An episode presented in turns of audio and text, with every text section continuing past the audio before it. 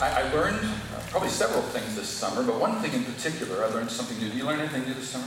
Uh, I bet you did. You, you, probably learned, learned something new. This summer, I learned how to tie my shoe. Um, I, am still practicing. That, that's why you, you can see I, uh, you know, I wore slip-ons today so that I, uh, you know, didn't get it wrong. But it turns out uh, that I've been tying my shoe wrong all these years, and um, um, you, there's these kind of two parts to, to shoe tying. You know, like there's kind of the crossover part, and then there's the bow part, right? Well, it turns out that if you do the crossover part and the bow in the same direction, um, it, it's crooked and it comes untied. But a runner who sold you these shoes um, uh, said if you actually if you do the crossover in the opposite direction and then tie the bow, not only does the bow stay, stay, stay straight, but your shoe stays tied up. Uh, he said he said for years I double knotted my running shoes when I go running, and found out that since I you, you don't have to so anyway, I learned something new this summer. Um, maybe you've learned something new this summer too. You know the irony is? I remember teaching our son Daniel how to tie his shoe when he was just a wee gaffer. Um, and, and we're kind of working on it. It was that day that he got it. And I actually remember this, the day that he got it. And, and I'm kind of looking on, and I'm like, it's a little awkward how you're doing that, but you're getting it, so let's kind of leave it. And it turns out he got it right, and he's been doing it right all these years. Dad's been wrong, so, so what, are the, what are the odds of that? There, there's another lesson that I've been working on that, that seems to be much more elusive. Like, I just don't seem to be able to get it, and, and that is how to fully embrace the gift of rest. How to, how to, how to embrace rest. Um,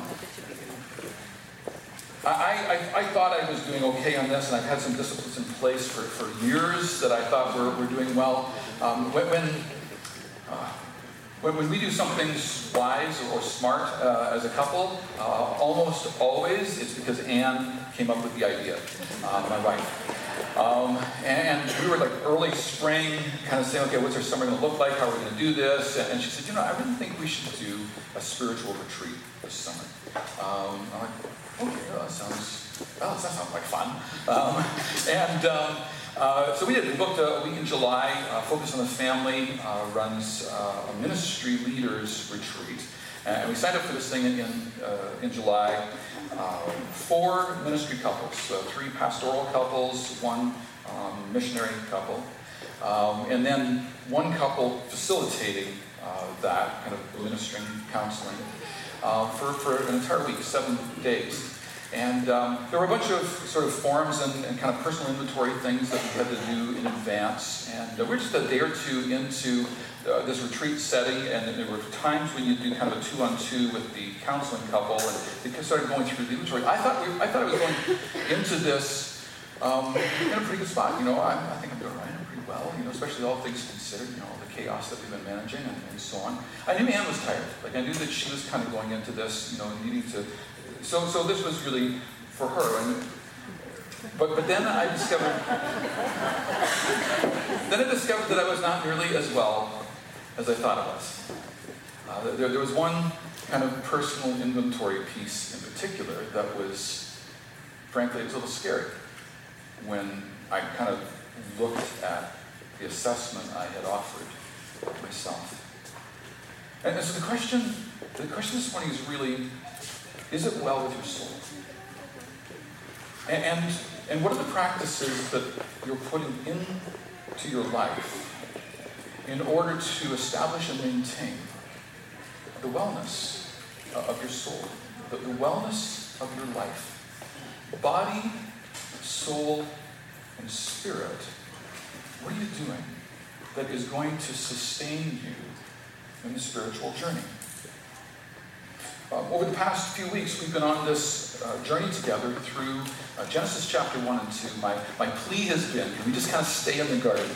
Like, can we stay out of Genesis chapter 3 and the fall of man and the, the chaos and sadness that followed that? Can we just linger in the garden for a little bit? And in, in this journey, we've been, we've been focusing on this idea of what does it mean to build a place to belong? And, and of course, week one, we were there recognizing that God, God created space. He created the universe. He values space and place, and we've begun to kind of think through the beginnings of what you might call a theology of space. And, and God created the universe, and He created human beings as kind of the crown jewel in this setting such that his, his goodness would be seen through us, would be radiating through us. He made us in his image. Uh, he made us to, to represent him in this space. And then we too, we, we recognize, we looked at the fact that he has made us to be relational beings. Um, that, that we belong in this astounding space that he's created, but we also belong in relationship, firstly with God, Father, Son, and Holy Spirit. And, and then secondly, we belong in relationship with one another. And he, he's created, he's given uh, the utterly intimate relationship of marriage, and he's given us the, the meaningfully intimate relationship uh, of friendship in response to his assessment. Do you remember that assessment? Genesis chapter 2, verse 18. It is not good for the man to be alone.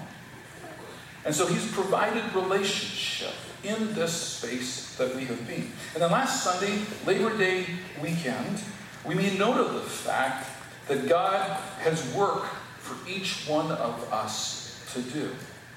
And we made a particular point of the fact that this is the pre fall condition of humanity. Like this is Genesis 1 and 2. And as much as we often in our society and culture look at how difficult work can be, how frustrating it can be, work is good. And we've been commissioned to the work of filling, of governing, and of reigning. And, and this metaphor, this idea that we are priests in this work of filling, governing, and reigning. Priests who are worshiping the Most High God and who are representing him in uh, the, the, this temple that he's created, this universe that he's created. Um, we've used, we've recognized him with the language uh, uh, of representing him as king. He's the king who's called out of chaos uh, into order all that is. But then there's also present this language of the universe as a temple, and he has taken and come to rest among us and has come, the Most High God, to be resident among us and calls us to worship Him and calls us to represent Him as part of our priestly responsibility. This morning, kind of following on the heels of uh, our first week back to school, maybe it's first week back to the, the chaos of, uh, of, of, driving into Calgary, managing the, the traffic that's returned to its, its you know, busy norm. I, I think it's, it's important that we, that we pause now on, on what it means to rest. What, what does it mean? What does it mean to create in the midst of our work an, a sustainable reality? Something that can be not just endured, but actually enjoyed in the midst of of carrying out what it means to be the image of God in our world. How can we prevail at this work that He's given us to do, despite the fact that it is often difficult or frustrating? And some people, in answer to that, they'll just say, look, just suck it up, princess. You know, like just grin and bear it, tough it out. Maybe you've heard the, the advice that Dilbert uh, gives. Dilbert's this lampooner of workplace um, kind of politics. Uh, his advice is eat one live toad the first thing in the morning, and nothing worse will happen to you the rest of the day. right? Okay? So that's kind of the tough it up, uh, tough it out, suck it up um, strategy. Uh, most of us look towards summer, you know, as an opportunity for refreshment, an opportunity for renewal, uh, take a vacation, take a break, maybe run at a little slower speed, a little bit of rest and recovery, rest and relaxation, a little R and R.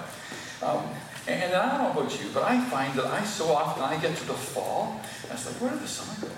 Like, holy smokes, it just kind of blew past. And maybe I got a taste of rest and recovery, but I'm not sure that I got everything that my body, soul, and spirit is calling out for. What's up with that? And, and, and, and, then we deal with this also reality that, that even if you did get tons of rest, and recovery, and, and, man, you get to the end of August and you can't wait for September to kick in. The, the reality is that that's still not going to be enough to carry you 12 months till next summer. Like, if you think of it as a, a, rechargeable battery, battery, and I recharge my batteries over the course of the summer, it does not have the staying power to, to, to last a full year. And, and, and so uh, this summer I've been kind of grappling with not only how to tie my shoes, because it's undoing a lot of years of you know, doing it the wrong way, but, but but I've learned how desperately we need to create rhythms in our lives that are a daily and a weekly rhythm that are going to sustain wellness. How about you? Um, we're going back to Genesis chapter 1 and 2 again this morning.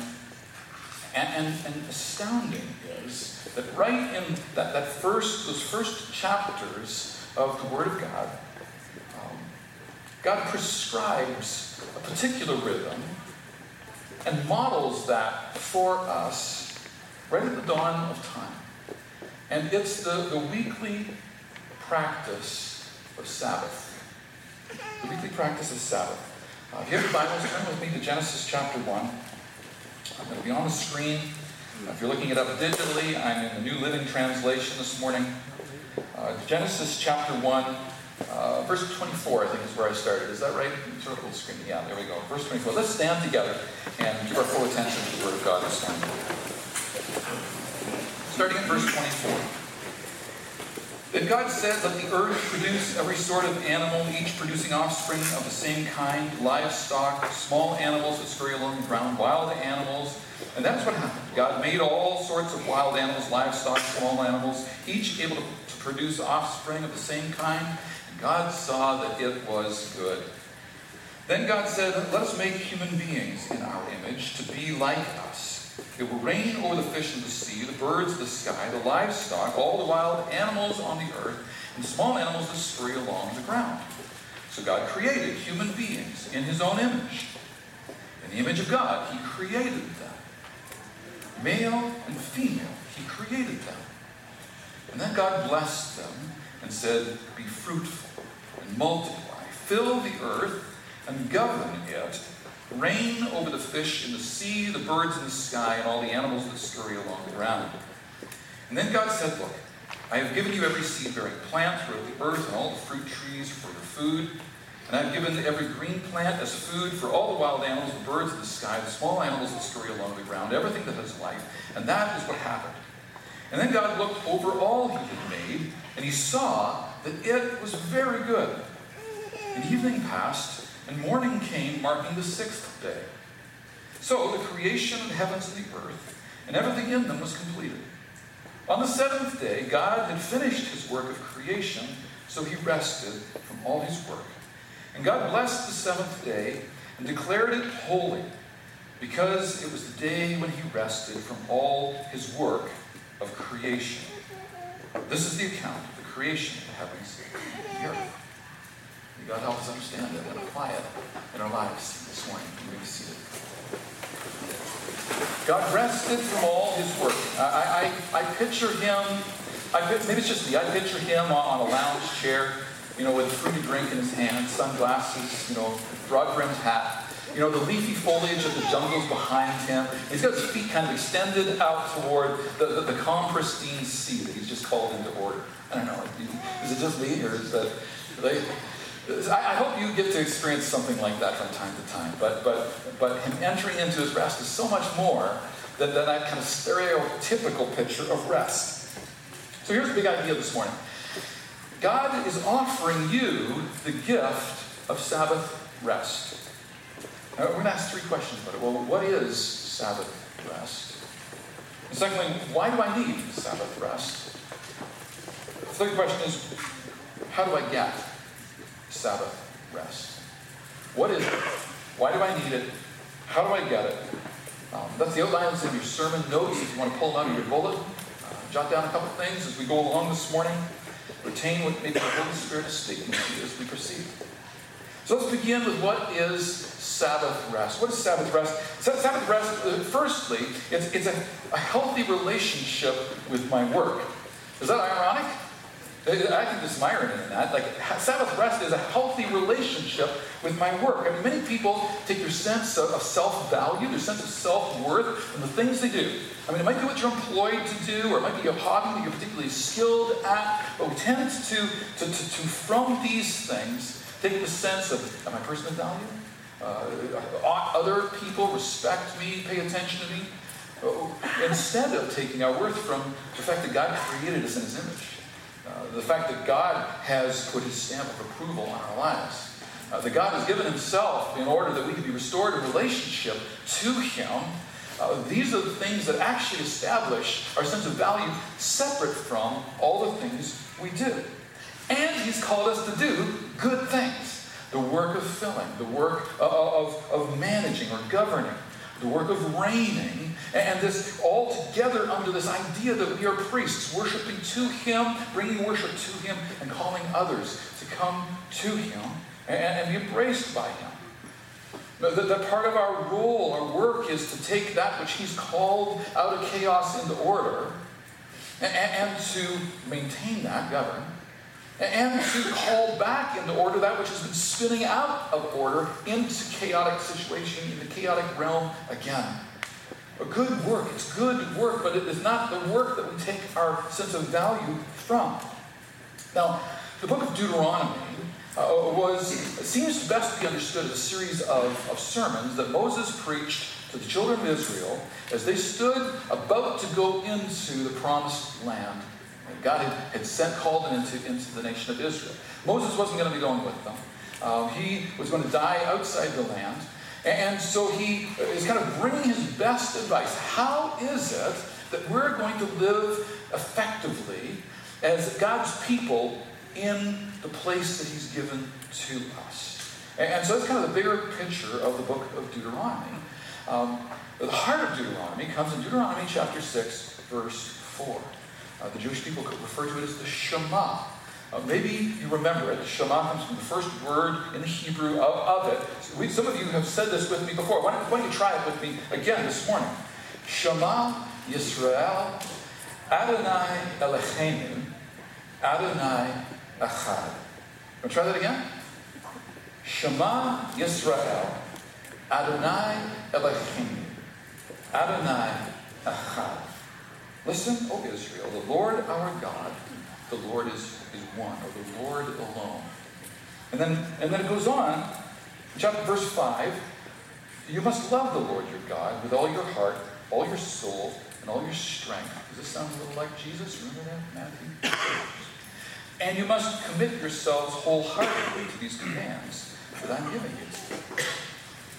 Well, if you've been with us the last couple of years, you'll know that just in the chapter before, Deuteronomy chapter 5, the Ten Commands are there, and they're kind of this expanded. So Ten Commands, contracted into Deuteronomy 6 4, the Shema, and then expanded through the rest of the book of Deuteronomy. Uh, well, those, those Ten Commands are, are, are, understood, they can be rightly understood as kind of a bill of rights for the children of Israel they would go into the promised land that God had given them. The first three commands are about God's rights, the last six are about human rights. So the first three God's right to be worshipped uh, exclusively, to be represented accurately. No other gods before me, no idols. Um, don't misrepresent my name. Um, God's right to be worshipped uh, accurately, exclusively, um, uh, represented accurately. The final six, kind of a bill of rights about what it means to be human beings, the right of parents to be honored, uh, the, the, right to life, to not murder, uh, the right for a spouse to expect fidelity uh, from their partner. Um, the, it's interesting that then the middle command, the fourth command, kind of goes both ways. Um, it, it's both about God's right to be worshipped and it's about the human right to a day off. Uh, this is God's wisdom coming. So here's Deuteronomy chapter 5, verse 12. Observe the Sabbath day, middle of the Ten Commandments, Fourth commandment observe the Sabbath day by keeping it holy as the Lord your God has commanded you. You have six days each week for your ordinary work. But the seventh day is a Sabbath day of rest dedicated to the Lord your God. On that day, no one in your household may do any work. This includes you, your sons and daughters, your male and female servants, your oxen and donkeys, and other livestock, and any foreigners living among you. All your male and female servants must rest as you do. Remember that you were once slaves in Egypt. The Lord your God brought you out with his strong hand and powerful arm. That is why the Lord your God has commanded you to rest on the Sabbath day. Okay, so these are Moses' instructions, speaking the word of God to the children of Israel standing on the edge uh, of the promised land. Ancient times, uh, anybody here living in uh, 1500 BC, roughly, um, Jewish, standing on the edge of the promised land about to go in. Okay, none of you are that. Okay, so these are instructions to that group of people. And we look and we understand principles. God's revealing Himself to us as the new people of God, and, we, but we, get to learn from this. And one of the things that we learn from this is, is that we need to have a healthy relationship with, with that work that He's given us, the filling and, and governing and reigning as we carry it out as priestly duties. He says, look, you've got six days to, to do that ordinary work, the regular work of your life. But the seventh day, the people were to rest. And everybody was to rest. The slaves, the animals, everyone was to take a break on the seventh day. Um, and the reason given here in Deuteronomy um, chapter 5 is is that they were to remember that they used to be slaves and they're not slaves anymore. So stop, stop living like a slave. Stop being driven by the, the, the bullwhip of your slave master, even if that's that, that little voice in the back of your head that won't let you slow down. You're no longer a slave. And, and, so it's time to acknowledge that. So you're taking the day off is acknowledging what that is about. You need to live in a healthy relationship with your work, you also you, need to take an intentional pause in order to recalibrate, in order to recalibrate, in order to, to, to reorganize your life, recenter your life on what's truly important. Uh, Deuteronomy is the second time that the Ten Commandments are listed for us in the first five books Genesis, Exodus, Leviticus, Numbers, Deuteronomy. This is the second time that it's been written out for us by Moses. First time is back in Exodus. Um, the second time is to the children, because the generation died off in the wilderness. The first time it was articulated to the first generation that actually came out of Egypt. And it's in that telling that it, it, it, offers another sort of reason, another layer as to why we were to observe, why they were to observe Sabbath. Uh, Exodus chapter 20, verse 11. For in the six days the Lord made the heavens, the earth, the sea, and everything in them. Okay, so that's harkening back to Genesis chapter 1 and 2. In six days he made them, but on the seventh day he rested. That is why the Lord blessed the Sabbath day and set it apart as holy. The Lord rested. Uh, there was a, a pause button pushed, and a recalibration was offered. Um, this is linking us back to Genesis chapter 2, verse 1. Now, a couple of things that we note here. God's modeling something for us, a pattern of work and then rest. There's something to be learned by that. Secondly, the writer of Hebrews tells us that God entered his rest. And we've been observing that kind of language from Genesis, this idea uh, that, that, that, in the temple that has been created of the universe, God has, has come uh, to, to reside with us. Um, and, and so then we get the second idea, and that is that God is calling us to worship him as part of Sabbath. Why the Lord God blessed the Sabbath day and set it apart as holy. Set it apart as holy. Different. Unique. Set apart, actually, is a, a, a definition for the word holy. So, so I'm going to have a healthy relationship with my work. Uh, it does not define me. Um, I, I, can, I can separate myself from it. I can take a day off, and the world is not going to fall apart. Um, I am I, am going to push an intentional pause in order that I would recalibrate, but I'm also going to then engage in a deeply spiritual practice of checking in with God as part of declaring the day, experiencing the holiness of the day. Now, now, know what Sabbath is not. Uh, Sabbath is not leisure. I, mean, we talk about rest, but we get kind of the wrong idea if, if we misunderstand that. Sabbath is holy time. Sabbath is, is different, a, a, different kind of intentionality compared to the other six days of, of my week. Uh, maybe this will help. Listen to what Mark Buchanan writes in, the, in his book, The Rest of God. Sabbath is time sanctified, time betrothed, time we perceive and receive and approach differently from all other time. Sabbath time is unlike every and any other time on the clock and the calendar. But we're more intimate with it. We are more thankful for it. We are more protective of it and generous with it. We become more ourselves in the presence of Sabbath, more vulnerable, less afraid, more ready to confess, to be silent, to be small, to be valiant. He goes on, he says, one of the largest obstacles to true Sabbath keeping is leisure. It's what cultural historian Witold Rybczynski calls waiting for the weekend, where we see work as only an extended interlude between our real lives. Sanctifying some time adds richness to all time. Just as an hour with the one you love brings light and levity to the hours that follow. Is that a different way of thinking about Sabbath rest for you? Uh, sanctifying one day in order to bring meaning into the six days that are going to follow.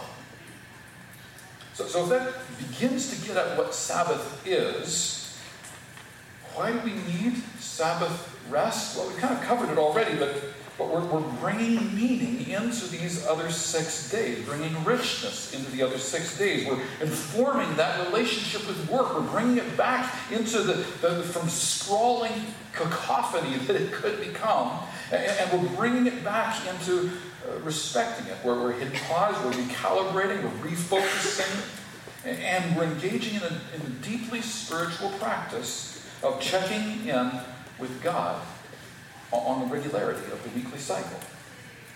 I'm inviting him to bring his knowledge to me.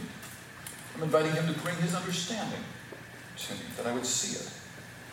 Uh, I'm recognizing I'm not essential. Uh, I am not irreplaceable. But God is. And me. And, and, that begins to kind of just put the right spin on all of this. Uh, when I embrace the practice of a, of a weekly Sabbath rest. Every week I, I, engage intentionally in reminding myself that I'm not a human doing. I'm a human being. And I'm invited to be with the one who created me and the ones he's given to me. Be to me. I'm in relationship but how do I get Sabbath rest? If that's what, if that's what it is, uh, why we need it, how do we get it? It's going to begin with a decision that you're going to have to make. You're going to have to make the decision I will observe Sabbath. We will observe Sabbath. That might require some negotiating. Uh, you as a family may have to, when are we going to do this? How are we going to do this? What could we do that's going to help one another engage in this, this helpful practice, this, this thing that's going to help feed my soul and give me sustainability in the process and, and, the, and the, of life? Uh, how, how, could we bless one another by, by providing some, some things that would be helpful? Well, Anne and I, since July, have been kind of working very intentionally on this. It's not that it was a new idea, it was just kind of new acceptance of, uh, of the need. And, and, so we've been working on it, but we're not batting a thousand. Um, are we batting 500? I don't know. Uh, we're trying to work, trying to figure out, you know, how do we do this better? Um, and, and so I would pose the first question, that would be what practices work for you? Uh, what practices work for you? One of the challenges of deciding uh, how you're going to engage in Sabbath um, is we try to define work. We've got to figure out, like, how do I even define what work is? And, and you might find that difficult. I, as a pastor, find that particularly difficult. Uh, because, like, my life and my faith, my family, everything that I do is, is, is all about church. Like, everything is utterly linked and, and connected. So uh, we're kind of trying to figure out what does it mean to engage in Sabbath together as a family. It's going to require for you, like us, to engage in some intentional discernment. Um, what is it, what practices would you embrace that are going to that are going to help you observe the holiness of this day? Uh, that are going to help you observe a, set apartedness of your Sabbath that's going to help you define what is Sabbath rest. Um, maybe helpful would be a list of spiritual practices, just as a, for instance. Uh, this is a list that's been gathered by some kind of spiritual formation writers over the last 50 years, 100 years or so. Um, they, would, they would list things like this. Uh, it would be on the screen. Silence. I don't observe silence very well. Solitude. Fasting. Prayer. Oh, worship. Serving. Fellowship Here's another kind. Study, teaching, meditation, spiritual reading. I like these words simplicity, submission, confession. What about guidance? So, the invitation to, to, to put Sabbath rest in my my weekly calendar is this invitation to engage in spiritual disciplines that would help sanctify the day. Give me a reminder that the day, there's something about this 24 hour period that's going to be holy, it's going to be set apart for God. Now, it's not obligation or ought. This is, is something to be done out of gratitude and get to. It's not got to, it's get to. Okay, Sabbath rest is a gift uh, that, that, God is giving to you, is offering to you. It, it connects His right to be worshipped and my right and need for, for, for freedom, uh, to be out from under uh, the slavery that would want to put me back into the bondage uh, that is present in. Um, so, so I got to figure out what is work, and I got. That's one piece that I need to. What are the practices that are going to work for you? Um, here's another one. What are the hours that are going to work for you? Um, I mean, I mean, maybe beginning your Sabbath on Saturday night at dinner and kind of running it through Sunday at dinner, you know, would be a good sort of rhythm for you. Jewish people measure days that way. Uh, maybe it's beginning in the morning and going to the next morning. Maybe, maybe that's what works for you. Um, uh, you, have freedom, you have flexibility in, in how you do this and when you do this. Um, the, the, key would be can I find 24 hours when uh, part of the schedule is rest, a part of the schedule is worship, a part of the schedule is connecting with God, a part of the schedule is, is, is connecting with those He's given me, those who are around with me. Maybe 24 hours is completely unreasonable. You can't do that. So we'll start with 12. Right? It's not law. It's not got to. It's get to. it's not ought. It, it, it's, it's something I want to do out of gratitude and recognizing uh, it's good for me and the world in which I live. Now, here's something else, a third thing that might be helpful, and that would be establish some rituals that would, would help establish and remind you of, of Sabbath time. Anne and I begun lighting a Sabbath candle uh, on Sunday mornings when we get up. Put it on the counter. I forgot to light it this morning. It's for you. Um, set it on the counter, light it, and just just as a visual reminder, just a visual. We use a battery-powered one because we're not safe with too much fire in the house. Um, but but it uh, it's just to remind you what God's like. Yeah, this, it's, it's quite a powerful thing. Uh, when we were on our retreat in, in July, uh, one of the practices that we were given a box. It was a Sabbath box And the invitation was put the stuff that's work related into the box. Now, some of you are going to need a big box. You know, it's going to be big enough for your computer, or big enough for your pickup truck, or I don't, you know, I don't know what you got to put in your Sabbath box. Uh, but think of it as a metaphor. Maybe your smartphone's got to go in there because every time it bings and bongs, you're out of Sabbath and you're suddenly back at work and answering things and you're go back into the mayhem of life. But maybe, maybe a Sabbath box would be what are the rituals? What are the rituals that would just help you stay in a place of, of Sabbath? This is something that you're going to, to, to need to figure out. The invitation is that you would be purposefully forgetful about the rigors and the demands uh, that, that that are around you in life. It's, it's very interesting to me, and I think meaningful for all of us, that the Bible actually never defines work in, in the sense in which we're using the word. It never, it never says what qualifies at work. In fact, people over the centuries have, made their lists of, what is or is not work, and every time they've done it, it's gone terribly wrong. Like it's become a legalistic, can, can, and all of a sudden, uh, the Sabbath wasn't made for man, man was made for the Sabbath. Jesus said the Sabbath was made for man. This is God's gift for you. And, and so we're, we're engaging in, this is an invitation to engage in uh, a set of practices, a way of thinking that would invite a sustainable wellness. The problem, of course, is that we wear busyness uh, like a crown in our society, do we not? You know, I experience it. Somebody sticks their head in my office and says, You busy? You think I'm wasting time or something? What do you think I'm lazy? I'm not lazy. Of course I'm busy. Right? You know? I mean nobody wants to nobody wants to give the answer, you know, I'm just, you know, kind of so so I'm just kind of medium busy today, you know. Um, in, in, response to the answer. I mean, we wear busyness like a crown. Um, it, it's part of the sickness of our society.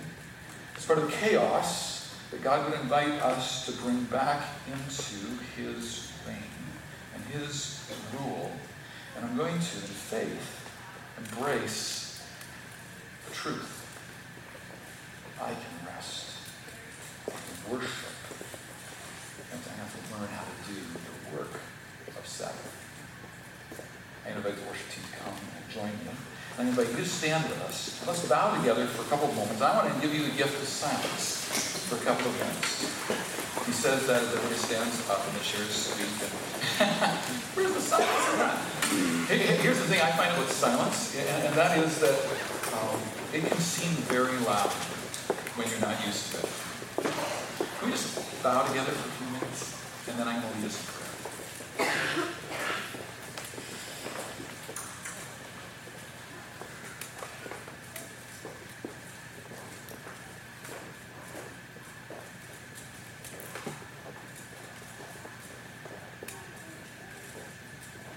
Lord, here we are this morning, your people gathered in this place. Lord,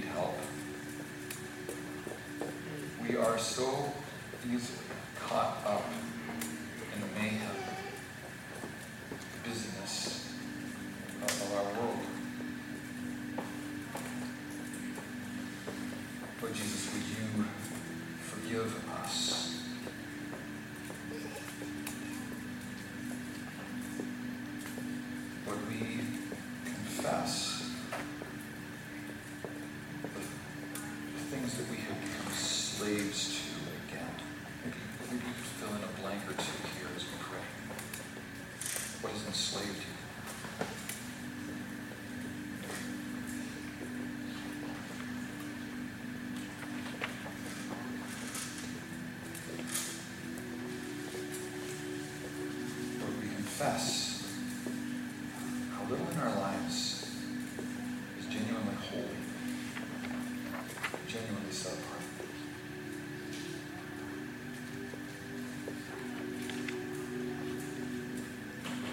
And where we confess how easy it is to place ourselves at the center of our lives.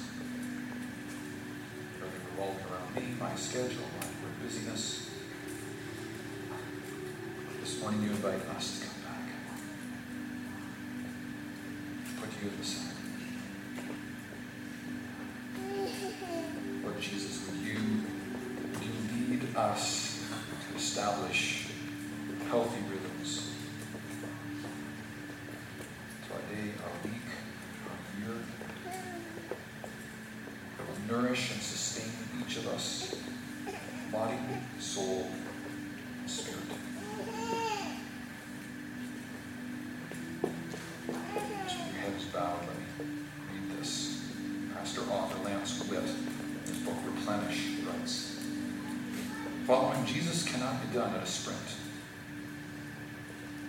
You can't live life at warp speed without warping your soul.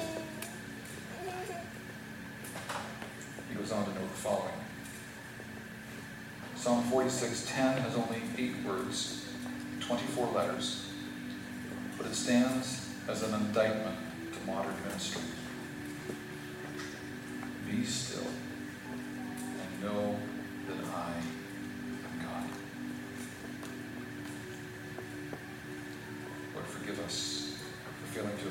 Sabbath. We brought our confession. Work in us change, repentance. Help us walk in a new way. Not out of ought, not feeling